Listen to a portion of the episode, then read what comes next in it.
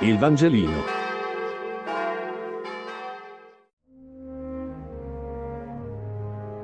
Lunedì 23 novembre. Matteo 11, 16, 24. Lettura del Vangelo secondo Matteo. In quel tempo, il Signore Gesù diceva alle folle, a chi posso paragonare questa generazione? È simile a bambini che stanno seduti in piazza e rivolti ai compagni gridano Vi abbiamo suonato il flauto e non avete ballato. Abbiamo cantato un lamento e non vi siete battuti il petto. È venuto Giovanni che non mangia e non beve e dicono è indemoniato. È venuto il figlio dell'uomo che mangia e beve e dicono ecco è un mangione e un beone un amico di pubblicani e di peccatori. Ma la sapienza è stata riconosciuta giusta per le opere che essa compie.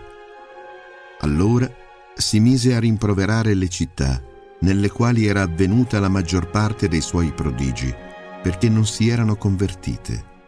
Guai a te, Corazin, guai a te, Bezzaida, perché se a Tiro e a Sidone fossero avvenuti i prodigi che ci sono stati in mezzo a voi, Già da tempo esse, vestite di sacco e cosparse di cenere, si sarebbero convertite.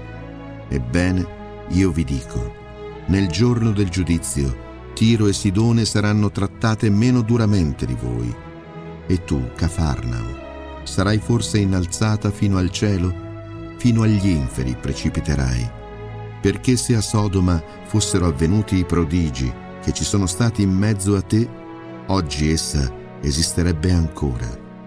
Ebbene io vi dico, nel giorno del giudizio la terra di Sodoma sarà trattata meno duramente di te.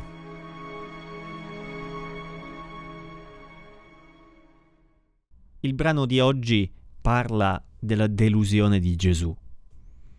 E ci sono due cose che mi impressionano in questo brano, che da una parte è anche forse uno sfogo, dall'altra però nasconde il grande tema del fraintendimento di Gesù, della sua incomprensione e dell'incredulità della folla.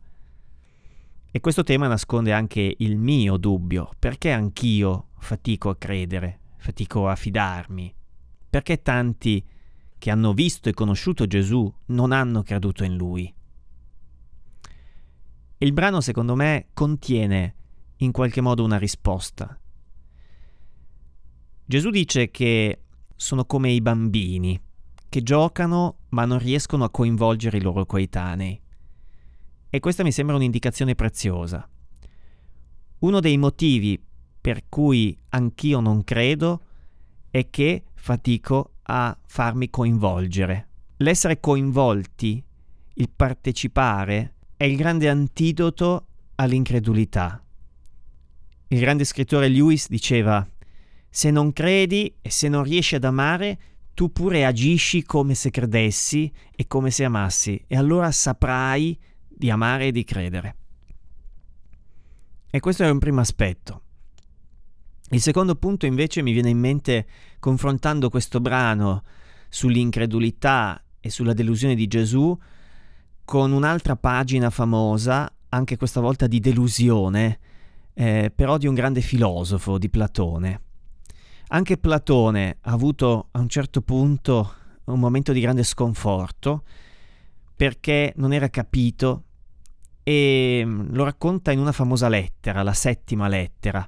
Eh, un allievo di Platone che sta a Siracusa lo invita a venire a, Sin- a Siracusa perché eh, c'è un nuovo tiranno, c'è un nuovo politico eh, che sembra interessato alla filosofia e quindi dovrebbe essere la grande occasione per Platone di spiegare la filosofia a questo politico tiranno del tempo di Siracusa. Platone non ha voglia di fare questo lungo viaggio, eh, però decide di imbarcarsi ugualmente, malgrado sia ormai anziano negli anni. E va, incontra Dionisio, gli parla tutta per una notte intera di filosofia e il giorno dopo il tiranno si alza, arriva con un foglietto e dice ecco ho capito, eh, qui mi sono scritto la tua filosofia. E Platone lo guarda, vede questo foglietto e dice ecco, non ha proprio capito niente, anzi peggio, crede di aver capito, E questa è la cosa peggiore.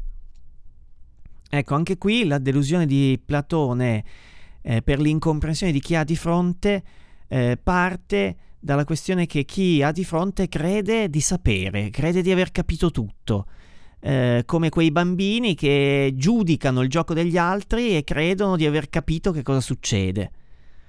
E questa forse è la questione peggiore oggi. Credo anche noi eh, crediamo troppo di sapere perché forse con due clic eh, andiamo in internet e sappiamo delle cose, conosciamo delle cose. Eh, I ragazzi oggi vanno in internet e gli chiedi cos- chi è Napoleone, con due clic pensano di sapere due cose, ma in realtà dentro non si riesce più a interessarli a quell'argomento, non si riesce più a interessarli perché uno crede di sapere. È forse quindi la nostra presunzione uno dei motivi più grandi della nostra incredulità. Il Vangelino. Buona giornata.